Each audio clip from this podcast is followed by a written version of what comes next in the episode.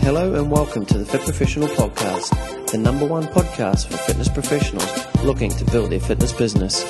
If you're after more clients, more income and more free time, then you've come to the right place.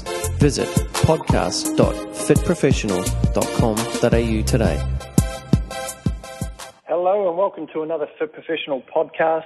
I'm your host, Brett Campbell, and today I have another special guest with me, another industry-leading expert by the name of Justin Tamsett. Now, you may have heard of him if you're in the fitness industry. You should have heard of him. If you haven't heard of him, you will have right now, and you'll go and investigate a little bit more about this gentleman after we finish this call, no doubt. So let me give you a quick little introduction as to who Justin is, then we'll let him come on in and see what else he has to say about himself.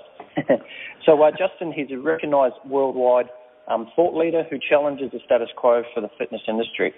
He's a highly sought-after speaker because he shares practical ideas that can basically be implemented immediately.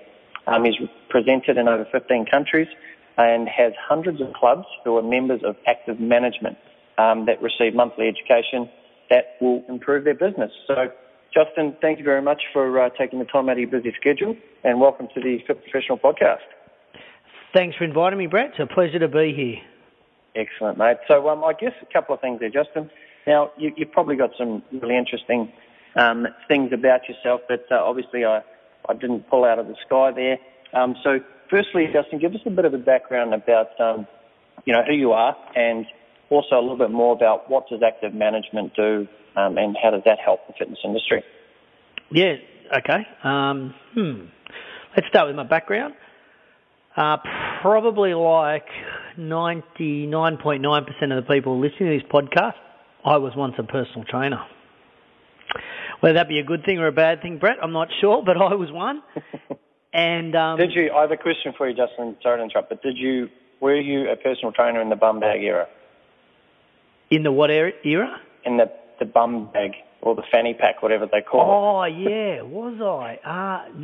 No, I was before the bum bag. I was a personal trainer in the parachute material tracksuit pants where you tucked your pants into your socks. Oh, nice. We need to bring that back. Yeah, no, we don't. Mate, go ahead, I interrupted there. So I actually started as a gym floor instructor while I was at uni, and I read a book which I recommend to most personal trainers to read, which was called Going Solo by Dr.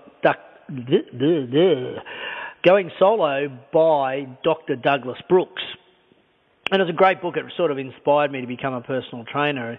It didn't tell me a couple of things like cancellation fees and coming up with a good name for your business and all that sort of stuff.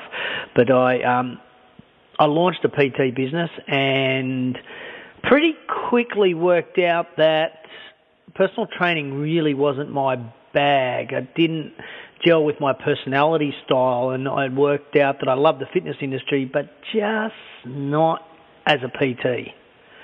Because I think it takes a really, and I don't mean this disrespectfully, but a really special person to be a personal trainer, and a very special person to be a great personal trainer, and that wasn't what I wanted to do. So I ended up moving back to gym floor, and then from gym floor into sales into club management, and then club management into owning one club, and then owning two clubs, then owning one club, and now currently owning no clubs. I like to say I like to think anyway, which means I say, whether people believe me or not, it's another thing, but I was an exceptional one club owner and a shithouse two club owner. So when I was growing up, and maybe even for a lot of the people listening today, it was almost an unsaid truth that the bigger you were, the better you were. The more locations you had, the more successful you were. So I was just under this belief that I needed to have thousands and thousands of members, and I needed to have multiple locations. And this is back in the early 1990s. And looking back on it now, it was probably one of my biggest mistakes in business doing that, because you can be just one club or one PT studio or a personal trainer and be highly successful.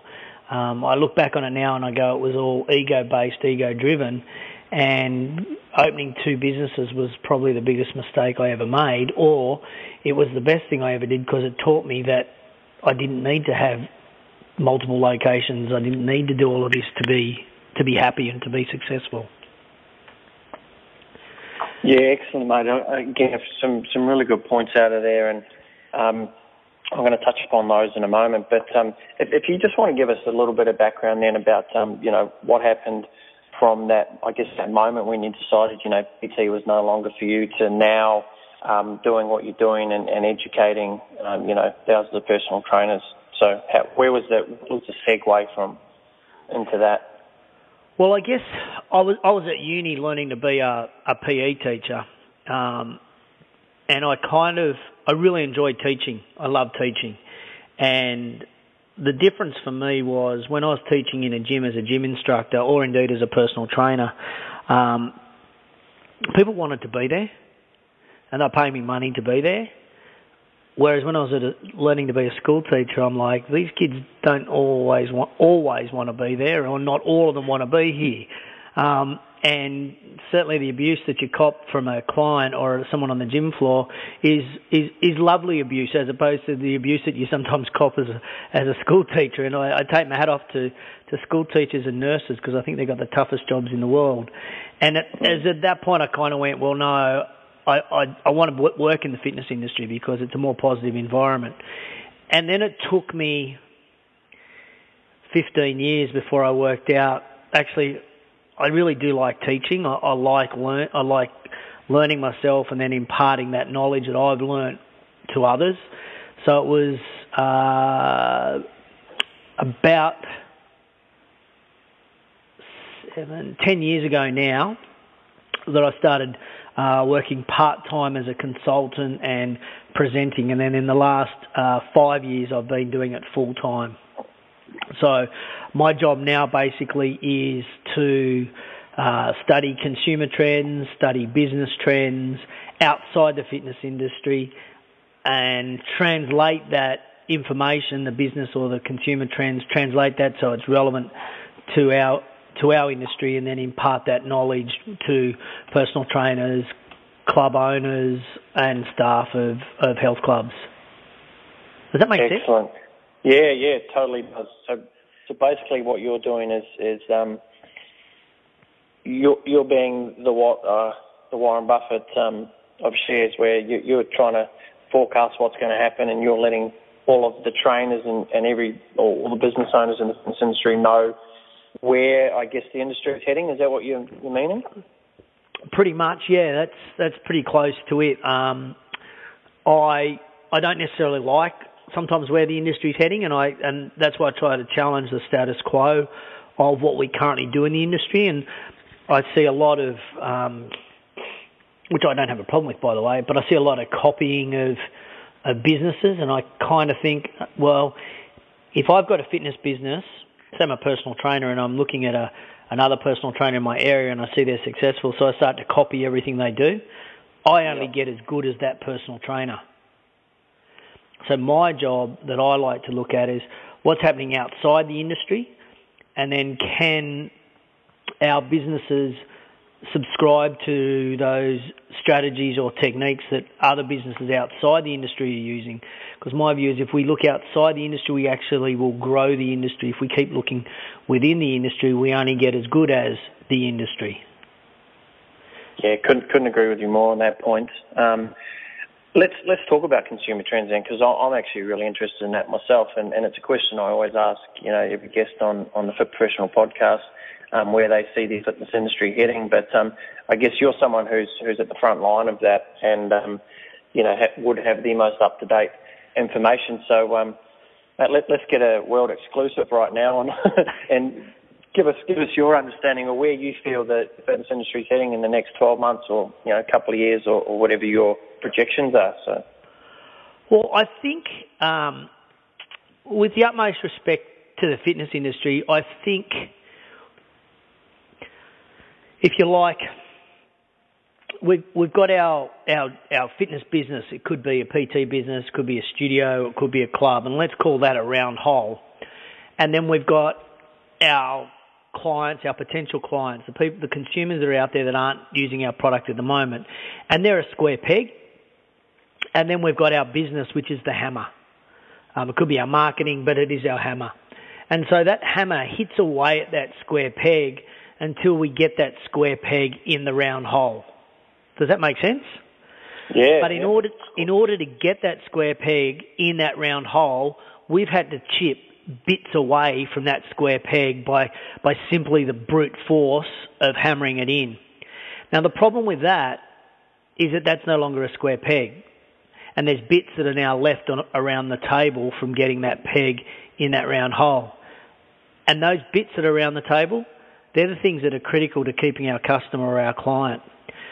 So if we had a square peg and we put the square peg in the square hole, then we've got a complete solution for our consumer. So my challenge that I really see in our industry at the moment is we don't actually meet all the needs of the consumer, today's consumer. We meet, let's say, 90% of the needs, but that's why we don't have 100% retention, because we lose people because we've actually made them mould into what our business is, whatever our business may be. It could be anything from the conditions of membership, the conditions of PT, your terms and conditions. And they're like, well, I don't like that. So I'll give you an example. There's a chain of clubs in Australia at the moment, and they only offer monthly debits, direct debits. That's the only thing they offer. So if the consumers came in and said, well, you know what, I would like to do this fortnightly, they can't join that gym. And they only debit on the first of the month. So it's like, well, what if I wanted to have my debited done on my payday, which is on the first Thursday of the month? Mm. No, can't do it.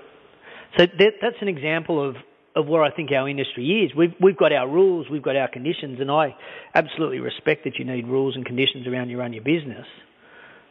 And we're not flexible, and I understand that, but I think we're too rigid, and therefore the consumer is saying, well, this is too hard. So they either don't do anything or they go to a competitor, but I would hazard a guess most of the time they don't go anywhere. Mm. Yeah, really good point there that you make around that whole thing of, you know, not willing to budge, and I guess it's, like you say, it's that thin line, and for someone who's starting out in the industry, you know, it can be like, well, what do I do? You know, is it do I do a monthly debit? Do I do a weekly debit, etc.? Or do I have too many options and then I spread myself thin? So if you were to give someone advice on that, you know, what would your main points be in regards to finding that line of, you know, too many conditions versus not enough? Well, one of the consumer trends that is worldwide, not so much relevant in the fitness industry to a certain degree, but it's certainly outside our industry, is a trend which we call made for one. Made for one. And with the increasing number of consumers who are, you know, trying to get through tired marketing, trying to get through, if you like, brand-led mass customization of our product, and they want to arrive at something new or something unique. What they want is a truly individualized program. So they want to feel that the personal training package has been made for them. It's not something that we take off the shelf. So that's often the way we explain it, and the way we price present that, and the way we go through the process to get them started, so that they walk away thinking, wow, Brett has just made me an individualized program that no one else has. And if I feel that, if the consumer feels that, price doesn't become relevant, and neither does the fact that you may have chipped away a couple of corners of that square peg, because for the consumer, they're walking away going, you've tailored this specifically for me. So for me, these days, you should be able to debit any day of the week, any day of the month. You should be able to debit weekly, fortnightly, monthly. It doesn't matter. It's what suits the customer, and your systems need to mould around the customer as opposed to the customer moulding around your systems. So that just means, you know, you've got to have a good, you've got to have a good billing company, you've got to have a good CRM, you've got to take time out of being on the tools, as it were, like training clients and being able to work on your business around the admin-y side of things. And the better the software, the better the billing company, the less admin you're going to have to do. So, yeah, you've got to pay for that. But to me, that's an investment in your business. Yeah, sure. So let's I guess, look for another example, because I'm curious to see how this trend's, you know, going to be fitting within the industry. Now, taking away the direct debit as an example, what are some other examples that you're aware of that personal trainers, fitness business owners may fall into a trap of? Well, I think one of the trends that is very apparent in the world at the moment is what we call virgin consumers. So that's not Richard Branson's company. No. And you've got to be really careful these days when you say that, because you're kind of waiting for someone to go, that'll be $100,000 because you used the word virgin. Yeah, that's right. So what a virgin consumer is someone who's never used our product before. And there's two scopes here. The first one is the concept that they've never trained in a gym before, they've never trained with a personal trainer before, so they're total virgin. Or we've got this other concept which is called newism. And this is basically, and you would know this especially, is that every day, pretty much every hour, if not every minute, there is something new being developed in the world. And what that means is it's no longer a marketing ploy to say something is new or something is new and improved. When someone says something now, it's new and improved, that's really genuine, and that's an exciting proposition for consumers. Mm-hmm. So because we've got so much new stuff, new programs, new opportunities, we have a lot of virgin consumers. So with a virgin consumer, we have to really go back to the basics of what our product is. Excuse me, what our product is all about, and we've got to sell the vision around what that product's going to deliver.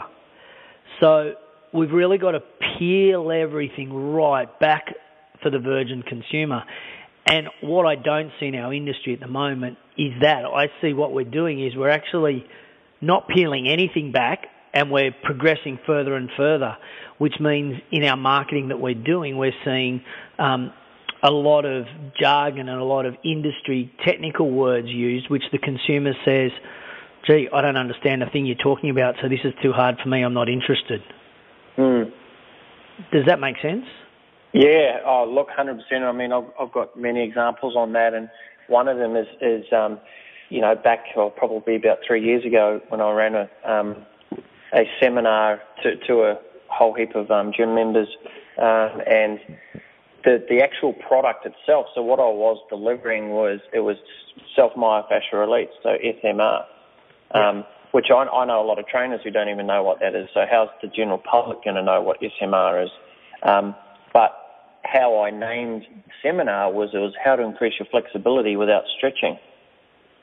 So self-myofascial release, yeah, well, that's what I thought too when I wrote it. Took me a while, but the thing is that is exactly what they're going to get from what they're going to embark on. So no one wants to know that they can increase their fascia or stretch their fascia by rolling on a blue roller or whatever foam roller. You know, they want to know what's the end result. So yeah, I couldn't agree with you more on that. And it's you know, it's a tough one when I see it, because you know when I'm speaking on stage talking about marketing and you know, trying to break it down to its simplest form, that's exactly what it is, you know. So you need to be able to find the single sole benefit that this person is actually after. You know, I was just listening to a podcast earlier, and, you know, they were talking about you know, like purchasing a nice sports car, right? People yep. don't buy the sports car to actually have the sports car. They buy it to have the feeling of what they'll feel like when they're driving the sports car, or to put their mate in it and go for a nice drive and go, hey, what do you think about that? You know, so you've got to market to the benefit of that. So you'll see the TV ads where they're driving, you know, it's like a nice sports car or something, you know, and they'll have it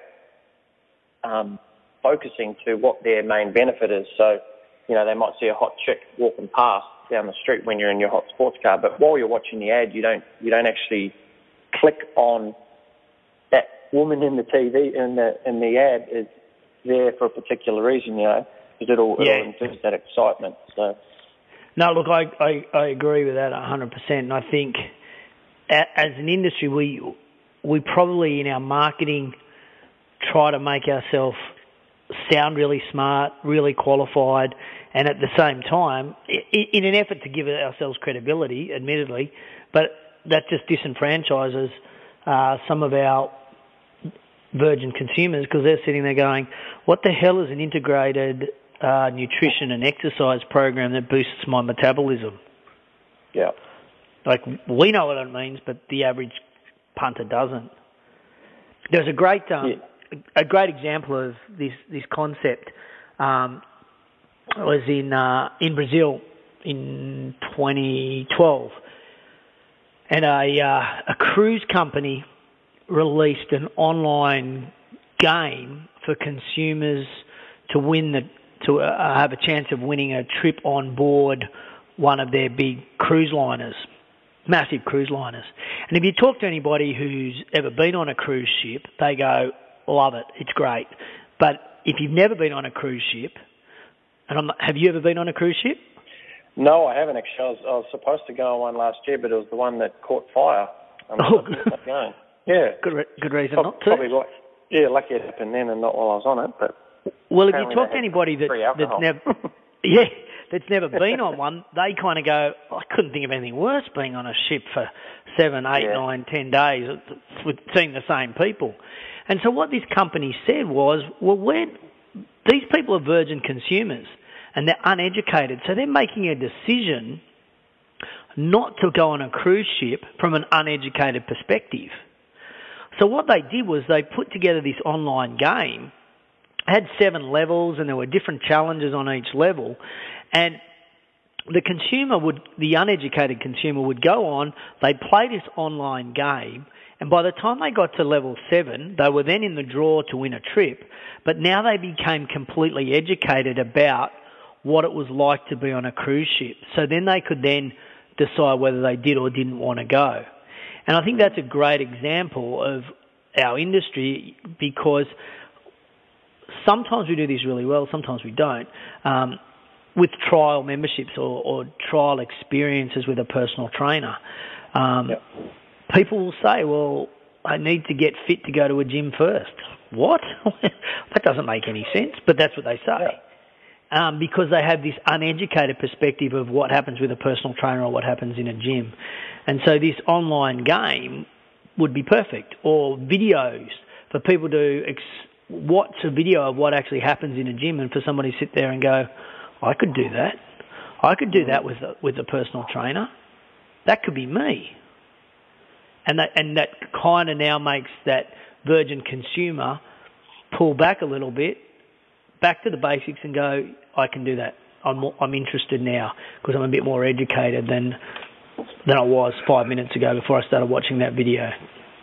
I think just the biggest issue that I see with many personal trainers is, you know, not the fact that they're not good trainers.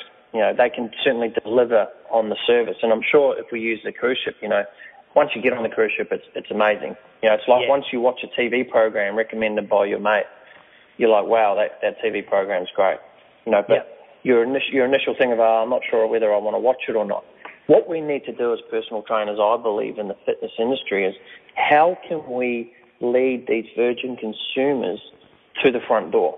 So what we need is, I know for a fact in our business that if we can get someone to our front door, we have then got them into what we'd call, I guess, our marketing funnel or their client journey, because we know that all we need to do is get in front of someone and our product and services will sell themselves. So we don't even need to sell our product and services. And that's what I think a lot of personal trainers really struggle with is how do you get people to your front door? So let's ask you, and what's your opinion on that? And how would you, or what are your best methods that you've seen in the fitness industry that work that, you know, can get these virgin consumers to your front door so you can then construct and deliver a fantastic, you know, client service? Well, I think the biggest problem with marketing in the fitness industry is that we are marketing like we used to market 5 years ago, 10 years ago, 20 years ago, certainly probably 5 years ago, which is we put a message out, we put a brochure out, we put whatever marketing piece, advertising piece we want, we put it out there. And we say, well, who's this targeted at? And the personal trainer or the club would say, everybody. And that, to me, is the biggest mistake you can make these days. That worked 5 years ago. You could put a marketing piece out, you put in a letterbox, and it can have no specific target market.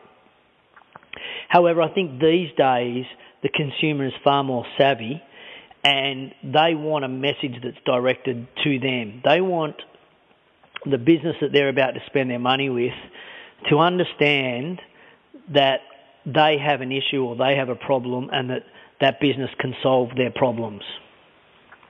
So 5 years ago we used to be able to say how grand we were. Now we've got to say how grand we're prepared to understand what your problems are and that we have a solution to your problem.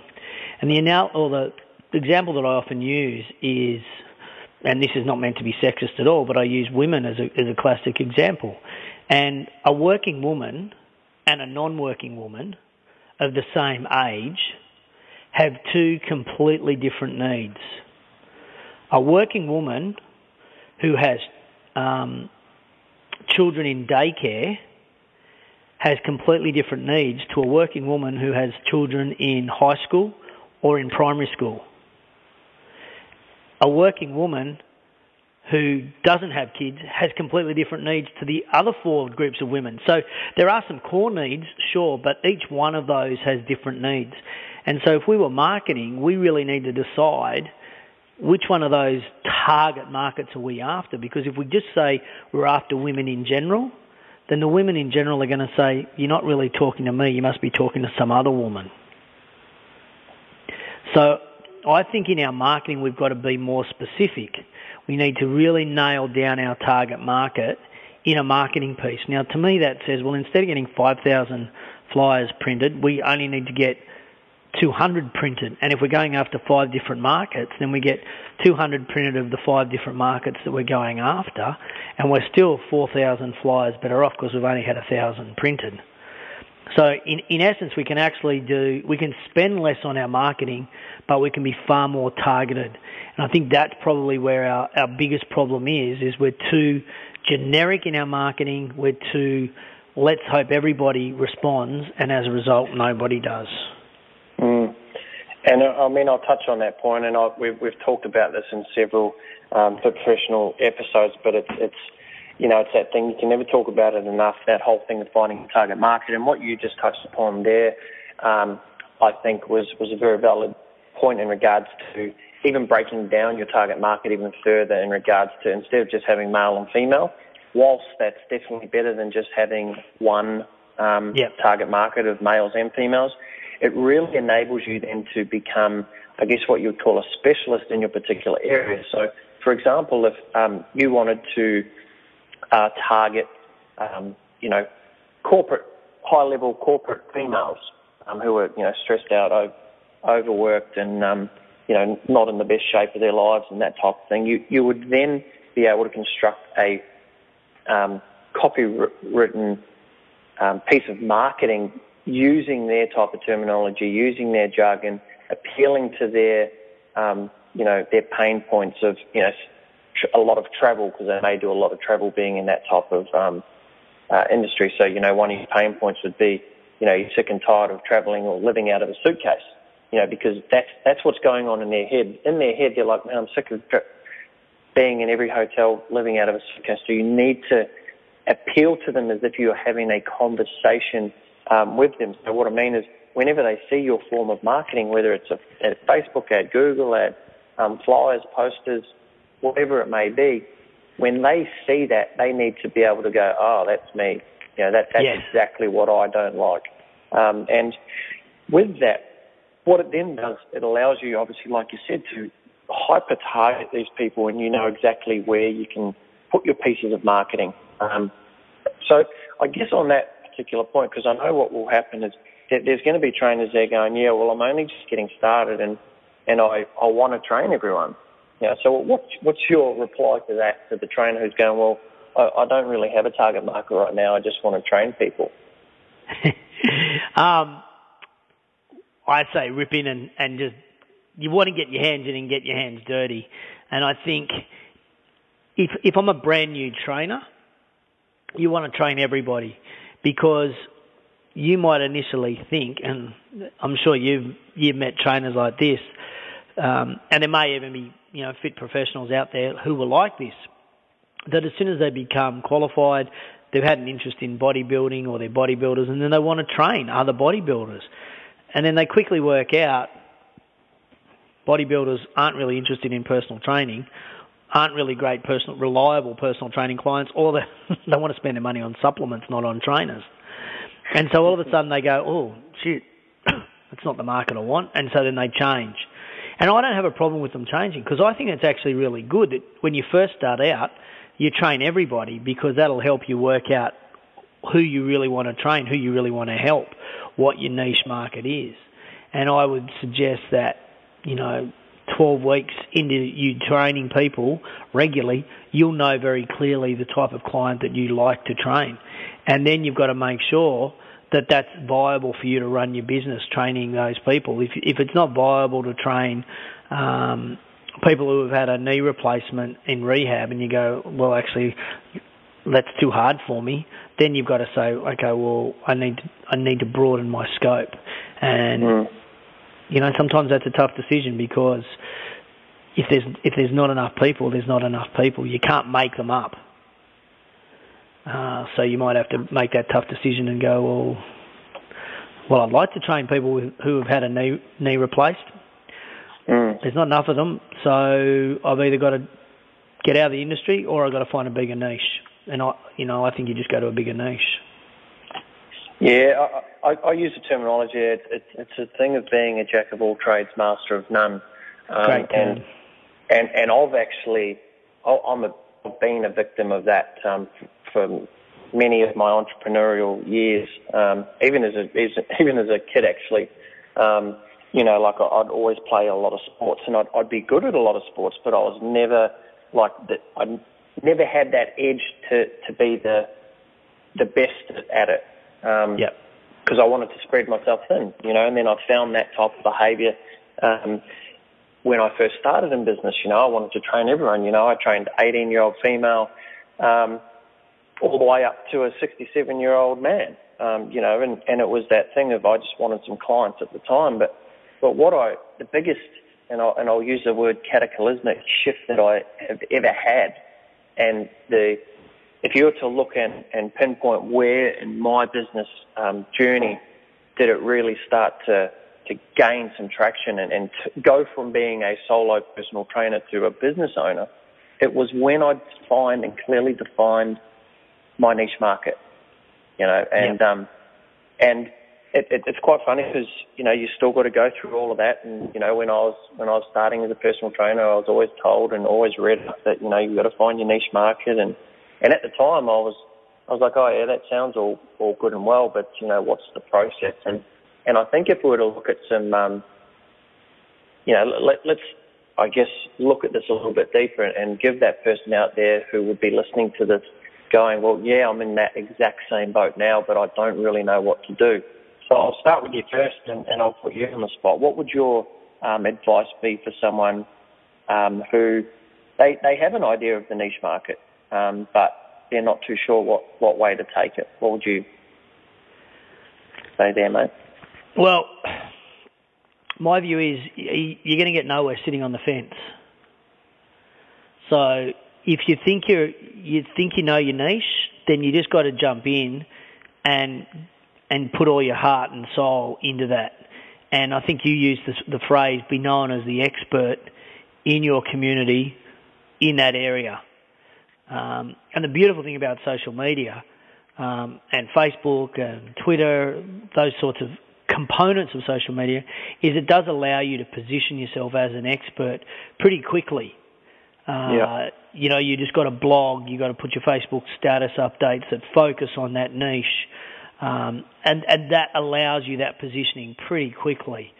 Word will spread. So I think that's the first thing for me, is that if you want to do rehab, fine, that's great.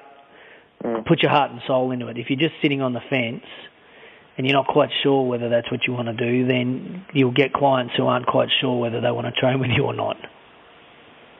I guess just on that and on that point as well is, you know, going back to my story of being a jack of all trades, master of none, what it does as well is on another underlying level is that when you are spread over many different areas, you can't become the expert because you physically can't sit there and learn as much material as you can about every single part of the industry. So an example is for myself. Now, I love business. Business is my thing. But inside business, there is many different levels that obviously make up a business, as you'd know. And, you know, consumer trends being one of them, which I have to say I spend no time basically looking at. However, that's why there's people like yourselves who have been able to carve out a niche to fill the void that I have when it comes to that. So I would rather spend my time learning about marketing and systems and strategy. That's where I am an expert at. Now, and that's your level of interest. That's the thing that interests you most. And so when you get out of bed in the morning, it's like, you know what, I'm driven by learning about marketing. So again, with the trainers, the first thing they've got to think about is, what am I driven by? Because if I'm driven by taking people through rehab, if that's what really drives me, then I'm going to be depressed if I've got to work with overweight people, or vice versa. Yeah. You know, I think carving out a niche is one thing, but the niche has to be something that pushes your buttons. Great point, because this is a question I ask myself, and I ask people to ask themselves to find their level of passion with what they're doing. Now, question I ask is, would you get up at 3 a.m. to go and do your crust, whatever it is that you're wanting to learn? And an example is, this morning I got up at 3 a.m. and I don't do this every morning, but we're in the middle of creating a product that we're going to be releasing before Christmas. And I know that there's a lot of extra work that needs to go into this. So I was up at 3 a.m., straight to the office, and I was able to put in, you know, 5 solid hours before anyone even got to the office. So I'd pretty much done a day's work. And this is Isn't it amazing how much work you get done when there's no one around? Oh, honestly, it's. I'm really looking at the thing of changing tack, because before 9 o'clock, no one even tries to reach out to you anyway. So you basically, the whole trap of email that we find ourselves in, and Facebook and that. Like yesterday, I put up a post on my Facebook page, and it was basically about me going into hibernation for 3 days. So I saw that. Yeah, I did see that. Yeah. So I'd made a decision that I'm going into hibernation for 3 days, and I'll check my emails, you know, once a day, and I'll check my Facebook once a day. And I tell you, I got more work done yesterday than I probably have in the last week. And it's, I guess this call right now was something that we had planned. So this is, you know, I guess a good break for me, because I don't see this as work at all. This is, I could talk about business and strategies all day, every day. Hence the reason why I started this podcast, because I just love talking about it, and sharing, you know, the knowledge that I've been able to learn and the knowledge of others as well. But it goes back to that question, would you get up at 3 a.m. to do it? Now, I hated, and I'll use the word hate because I literally started waking up feeling ill when I was still doing 5:30 a.m. personal training sessions. Even when I got my charge out rate up and I was earning good money for the time spent. It just was, on an emotional level, it just was not making me feel complete. I didn't enjoy it. And the reason why I got into the fitness industry is to be able to enjoy what I do and live a lifestyle that I want to live. Now, the funny thing was my excuse back then was, I'm sick of getting up early.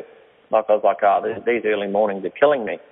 You know, and then all of a sudden I'd book a trip to Bali and we'd be up at 4 o'clock and heading to the airport, I'd be bright as rain. Then I realised, obviously, it had nothing to do with the early morning getting up and it's cold or it's, you know, I suppose not too bad up here in Queensland being hot every day, but, you know, I discovered that I was doing something that I wasn't enjoying. And, you know, for the people listening who are in full-time jobs still, you know, and I've coached many of those, and I'm sure you have too, people who are in a full-time role right now doing their 9 to 5 and they're just sick of it and they want to get out of the industry. It's, you know, ask yourself the question, would you get up at 3 a.m. to do your job? And if the answer is yes, then you're doing the right thing. That's exactly right. You know, I think you've just nailed it there, and that's a great message for everybody on the podcast is, would you get up at 3 a.m. to go to work? And if you would, then you're in the right job or you're training the right clientele, then yeah. But if you're still thinking, I'm not sure, yeah, it's a tough one. Yeah, and I think that lesson right there, like you said, can be encapsulated over so many different areas of your life, you know. Are you getting up at 3 a.m.? Do you love seeing your partner next to you in the bed? If not, get rid of them. Yeah. I won't get into dating advice, but, you know, you can take this over into every aspect of your life. So even if you're getting trained by a PT, you know, if you're going, I'm not really looking forward to it, well, don't do it, you know. Find something that you do enjoy. Go do aqua aerobics or go and do, you know, pole dancing. There's something out there that will fit your need. So, all right. There's a great book. It's by Simon Sinek, Sinek, and if anybody's heard me speak, I'm a real fan of him. And he's written a book called Start With Why. And I would encourage all the fit professionals on the podcast to read the book, and if they're not interested in reading the book, then go to Google and Google him, and there's a video that goes for 18 minutes, and watch the video, because what he talks about there is what we're talking about now, and that is having a clear understanding of why you went into the fitness industry, why you choose to do what you do. And what Simon Sinek says, which I think is absolutely spot on, is people don't follow you, like you, want to be your client because of what you do. People like you, follow you, and want to be your client because of why you do it.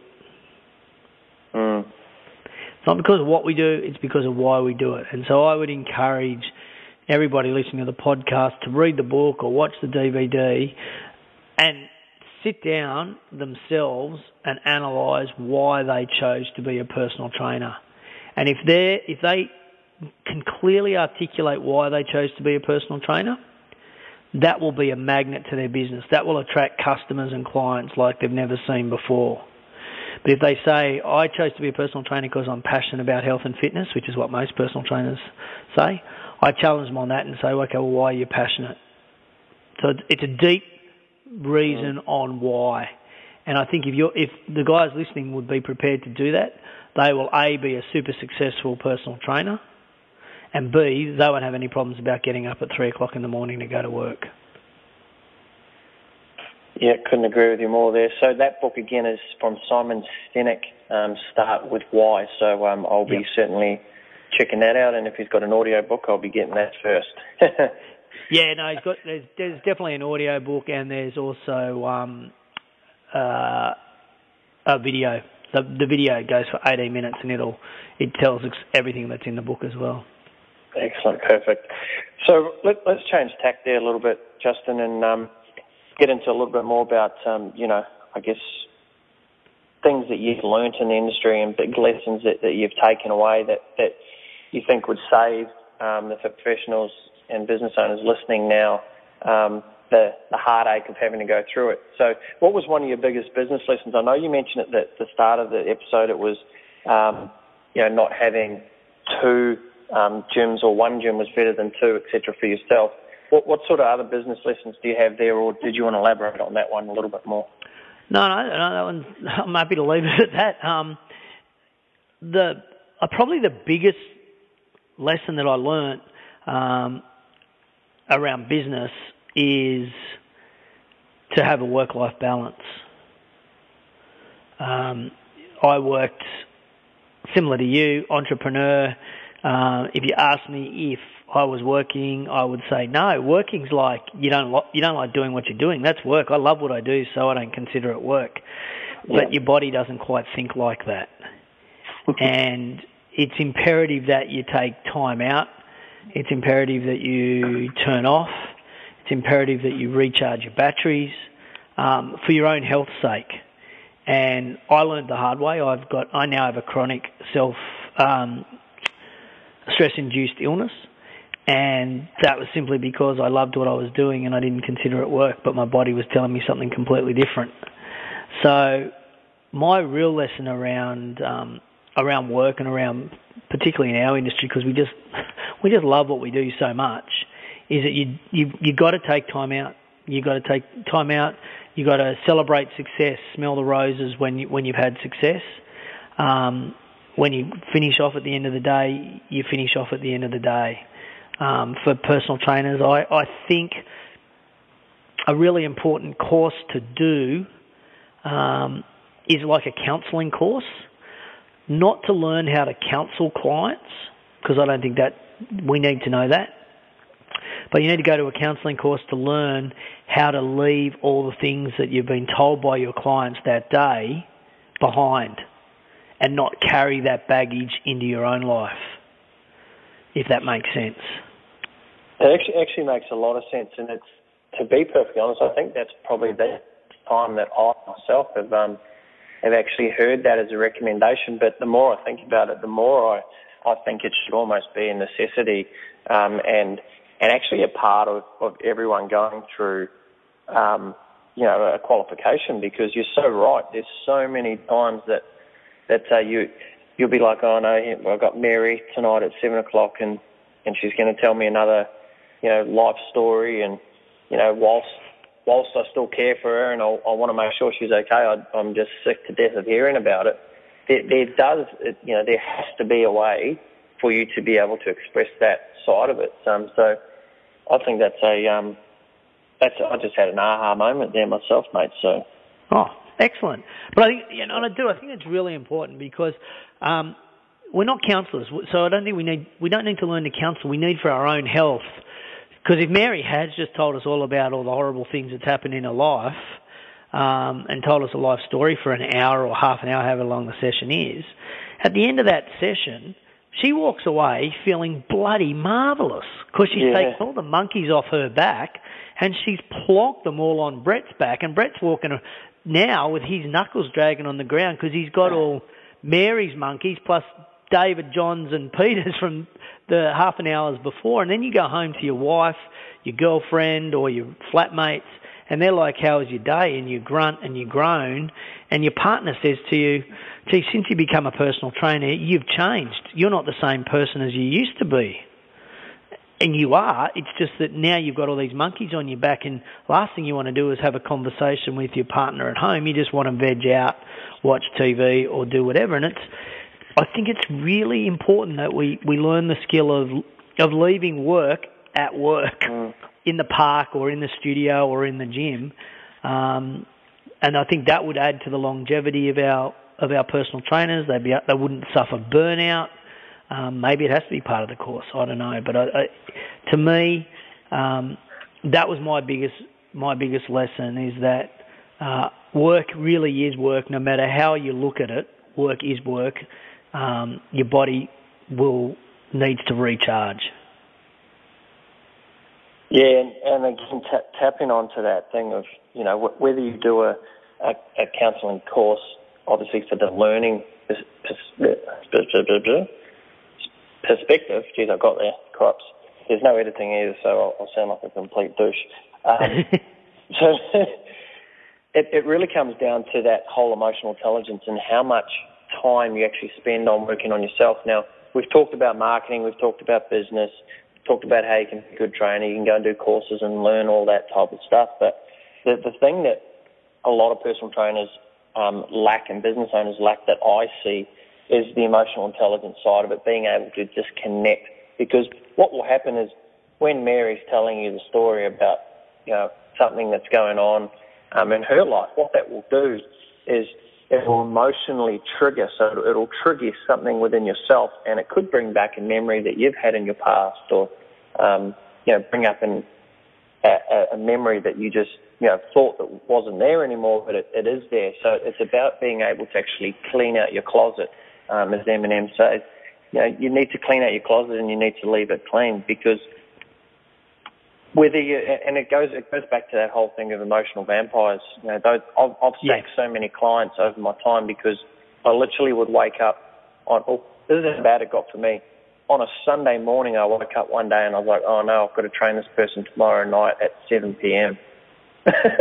And I was like, I started letting myself feel ill from that Sunday morning. And 30 hours before you were going to train them, yeah. Correct. And I was like, what am I doing to myself? And that's where I guess, you take on that journey of personal development and growth and how you can become a better person and that type of thing.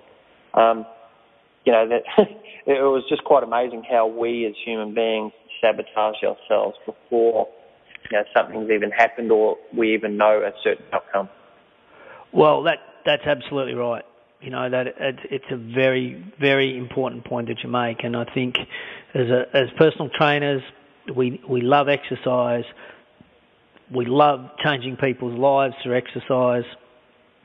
But I think maybe the stat, but there was a stat that came out of IDEA in the US that I think it was like 75% of personal trainers, once they became a personal trainer, worked out less than before they were a personal trainer. Well, I'm definitely in that. I lost my passion for training when I became a trainer. Yeah. And I was in the best shape of my life leading up to training, and then when I become one, I'm supposed to be a role model. I start letting myself go a little bit, and it's that same thing. You just get. I guess it was more for me. I started working in a gym, and I just got sick of seeing the inside of the wall. So every time that I had a free moment, I'd just get out of the place. Yep. And you're so. I think that stat was actually 83.4%. Don't quote me on that, but look, it sounds like I know what I'm talking about, right? But I think you did right. And that's part of recharging your batteries. So we just get so busy, and when you're a new personal trainer, you don't want to say no to any potential clients, so you say yes to everybody. So you're completely overworked. And that first 3 months is really difficult. So if you're not recharging your batteries, you're not used to people pouring their heart and soul out in 30 minutes to you, and you're trying to market, and you're trying to keep up with the latest trends. It's a bloody hard job. And so you've really got to take that time out, recharge your batteries, turn off your phone, don't look at Facebook. It doesn't matter what screen you're looking at, that screen drains energy from you and sucks it out. I loved your description, emotional vampire. The screens do that to you, and so you've just got to get out, go for a run, work out, recharge the battery, ready for the next day or later that day or whatever you're going to do. So, my biggest business lesson is just creating balance and focus on that balance. And when you've got that balance, the rest of the business will prosper. If you haven't got that balance, there's a big difference between being productive and being busy. And I'll take productive over busy any day. Yeah, that's dead right. So, Justin, we're nearing the end of the episode today, and I know you've got to go on and do stuff. Productive. You got productive things to go and do. But I just want to end with one of your favourite quotes and what it means to you. I know you probably got a dozen there, but what comes to mind first? Well, my favourite one that I finish all my presentations with is what you leave behind is not what is engraved in stone monuments, but what is woven into the lives of others. Pericles. All right. And what does that mean to you, bud? Well, mate, that basically says, you know, it doesn't matter what my resume says. My resume is irrelevant. It's what impact have I had on people's lives, and what learnings have I given that people can sit back and go, you know what, I got this from Justin, or I learnt this from JT, or something along those lines, and that really influenced me. So, you know, I'm not too worried about what people want to write on my tombstone. I'm more worried that I've created some change and some balance in people's lives so that they're happier at home with their partners, they're happier with their kids, they're happier in their business, wherever, whatever's important to them, that they're happier because of something I've taught them, worked with them on, or something along those lines. Excellent. And that was a pretty deep way to finish. Yeah, no, it's good actually. It's got people thinking, you know. It's emotion is the driver to taking action, you know. And I guess what you've just said there, you know, you've definitely had an impact on people listening today. And you know, again, like with every episode, I'd suggest you go back and listen to it 10 times, or at least twice, because there's going to be a whole lot of things that you actually missed out of today's episode that. You know, you probably didn't resonate with whilst we were going through it, but I guarantee if you go through it, it's like watching a movie for the second time. You know, you'll go back through it and you'll get a new piece of, oh, I didn't really know that happened. So, look, let's finish on that, Justin. And how can our listeners here find out more information about you? Look, probably the easiest place to go is our website, which is activemanagementmgmt.com.au. activemgmt.com.au. When they go there, they can become a freemium member. They can become a premium member. Obviously, they pay for the premium, but freemium is free. They get information. So we really focus on sharing. You don't mind if I steal that freemium? No, you can use freemium if you like. In fact, I love that. Anybody who's a fit professional can steal freemium. That's gold. Sorry, carry on, buddy.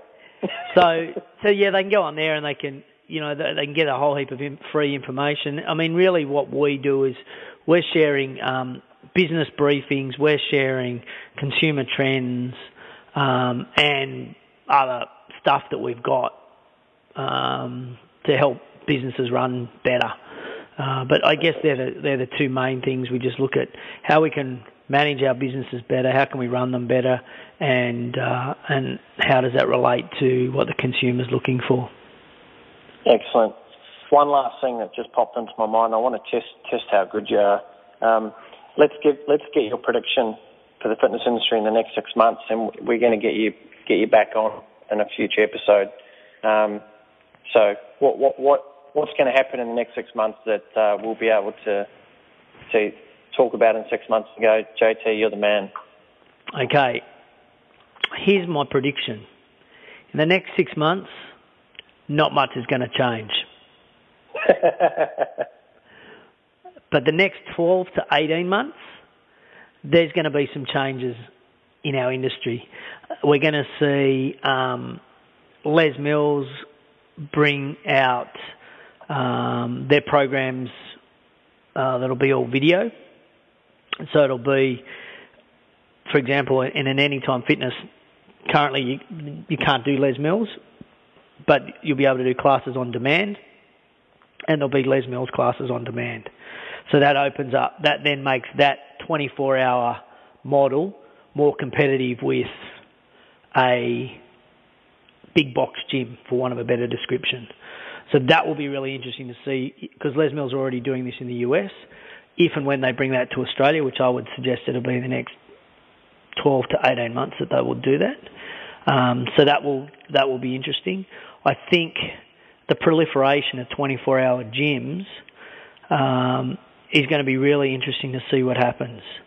There's a lot that are opening. You know, there are multiple brands that are out there. I'm not sure that they can all exist. No. I think all the brands can exist, but I'm not sure that in one town or in one suburb, you can have 4 brands of 24-hour clubs plus 1 or 2 independent clubs. So, like, I've got a client in Western Australia, and in her town, 3 years ago, it was her and a council facility. Now there's 3 24-hour brands, 2 CrossFit clubs, plus her and the council facility still. And, like, that's completely changes the dynamics. And I'm not sure that the penetration of people in that community has increased. She's got one of the better gyms, and so she's lost, let's say, 10% of her membership base have gone to these other gyms. So we're not really growing the number of people exercising sufficiently enough to make all these businesses viable. So I do think there'll be some rationalisation, a bit of a shakedown over the next 24 months. And that concerns me, because it's never good when businesses go close up. And so I really think, for me, if I was running a fitness business at the moment, I'd be really knuckling down, making sure I've got my expenses at a bare minimum, that I can run my business. I know my numbers really well in my business, my financials, I understand that. I've got to work harder on my referrals, because external marketing generally is tougher these days, so word of mouth and marketing and referrals is going to be key. And there will be a storm, so I want to have a plan B in my back pocket if a competitor goes broke. Well, what does that do in the community? Yeah, you might pick a couple of members, but then everybody says don't join a gym because. Or are these 3 smaller clubs, do they now become for sale? And as a personal trainer, I go, well, actually, I could afford to buy one of them and bring all my clients in. So it brings up a lot of interesting things. I don't think in the next 6 months there'll be a lot of change, because we're going to go through Christmas, and we know we've got a peak time from now pretty much through to April. But I think next winter will be interesting to see where our industry sits. It certainly will be. So, look, thanks for the prediction. We're definitely going to check in with that. And, mate, once again, thanks a lot for taking the time out of your busy schedule to be a part of the Fit Professional Podcast. I know everyone, especially myself, got a lot out of today. So, mate, I wish you the best for the rest of the day, and we'll be seeing each other in New Zealand at the end of the month, actually. We're both speaking at the New Zealand FitX Conference. So yep. If you're a New Zealand personal trainer and you're listening to this, make sure you come and listen to our presentations, because it's no fun talking to an empty room, is it? That's spot on. Yeah, it'd be great. I look forward to catching up with you there too, Brett. That'd be unreal. Yeah, likewise. All right, Justin, well, you have a fantastic day. No worries. Cheers, mate. All right, take care. Bye.